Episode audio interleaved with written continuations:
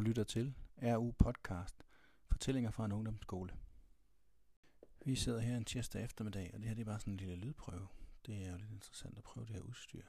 Vi tænker i ungdomsskolen, at vi skal rundt og evaluere og fortælle gode historier fra nogle af de aktiviteter, vi laver land og rige rundt. Så det her med at have et, øh, et mobilt sæt, hvor vi egentlig kan på vejen hjem i, i bussen, eller i ungdomsskolens minibus, eller andre steder kan, kan evaluere nogle af de ting, som, som de unge har oplevet, på den måde efterfølgende klippe det sammen og, og sende det ud, så, så andre muligvis har, har glæde af det.